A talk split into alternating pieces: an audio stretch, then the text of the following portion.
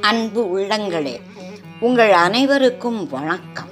குரல் வழி தமிழ் அமுதம் வலைவொலிக்கு உங்களை அன்புடன் அழைக்கிறேன். வாருங்கள்.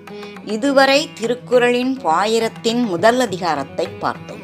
இப்போதிலிருந்து பாயிரத்தின் இரண்டாவது அதிகாரமான வான் சிறப்பை பார்ப்போமா?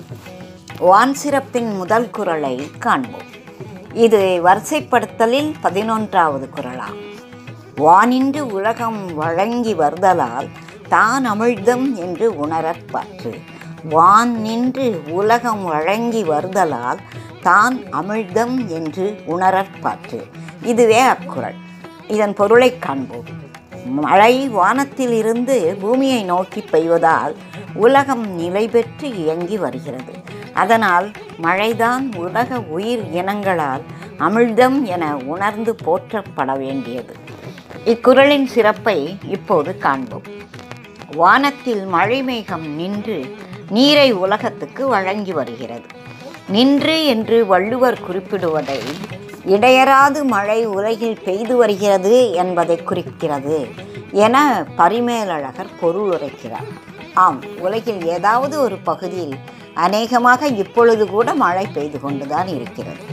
இடையராது ஒரே இடத்தில் பெய்தால் அது பேரழிவை உண்டாக்கிவிடும். ஆனால் கருணையுள்ள வான்மேகம் இடையராது வெவ்வேறு இடங்களில் பெய்து இவ்வுலகை வாழச் செய்து கொண்டிருக்கிறது. ஆகையால் இம்மழையை அமிழ்தம் என்று உணர்ந்து கொள்ளுங்கள் என்று கூறுகிறார் வள்ளுவர். வானத்து தேவர்களுக்கு மட்டுமே உண்ண கிடைப்பது அமிழ்தம். அரக்கர்களும் சேர்ந்தேதான் பார்க்கடலை கடைந்தார்கள்.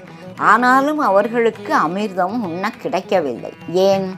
தீயவர்களாய் விளங்கிய அவர்கள் அமிர்தம் உண்டு இரவா நிலையை பெற்றுவிட்டார்கள் எனில் அவர்கள் உலகுக்கும் தேவர்களுக்கும் இழைக்கப் போகும் துன்பங்களை தடுக்கவே முடியாமல் போய்விடும் என்பதால் தான் இறைவன் அவர்களை மோகினி விடு வடிவில் வந்து ஏமாற்றி தேவர்களுக்கு மட்டும் அமிர்தத்தை அளித்து சாகாவரம் பெற்ற அமரர்கள் ஆக்கினார் என்பது புராணம் கூறும் செய்தி. ஆனால் இங்கு உலகுக்கு கிடைக்கும் அமிழ்தத்துக்கு நிகரான நீர் அந்த அமிழ்தத்தை விட சிறந்தது. ஏனெனில் அது ஏழை பணம் படைத்தவன் உயர்ந்தவன் தாழ்ந்தவன் நல்லவன் கெட்டவன் என்ற எந்த பாகுபாடுமின்றி உலகில் வாழும் மக்களுக்கு மட்டுமின்றி ஜீவராஜிகள் அனைத்துக்கும் பெய்கிறது. மழை தரும் நீர் உயிர்கள் வாழ மிக அவசியமான ஒன்றாகும். நீர் மட்டும் இல்லையெனில் இங்கே எந்த உயிரும் வாழ்தல் சாத்தியமே இல்லை. உயிர் சங்கிலி தொடர நீர் மிக அவசியம் அல்லவா? மூன்றாம் உலகப் போர் நீரை முன்னிட்டுத்தான் நடக்கும் என அறிவியலாளர்கள் எச்சரிக்கின்றனர். நீர் உயிர்கள் வாழ மிகவும் அத்தியாவசியமானது. செவ்வாய் கிரகத்தில் நீர் இருக்கிறதா என ஆராய்ச்சி செய்து கொண்டிருக்கின்றனர் வானவியல் அறிஞர்கள்.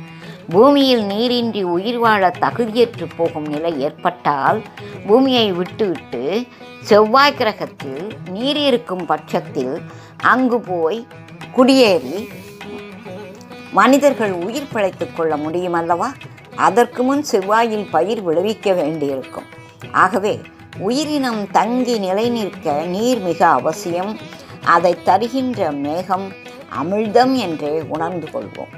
இதுவரை திருக்குறளின் பாயிரத்தின் இரண்டாவது அதிகாரமான வான் சிறப்பின் முதல் குரலை கண்டோம். இனி அடுத்த பதிவில் வான் சிறப்பின் இரண்டாவது குரலை காண்போம் என கூறி உங்களிடமிருந்து விடைபெறுகிறேன். நன்றி வணக்கம்.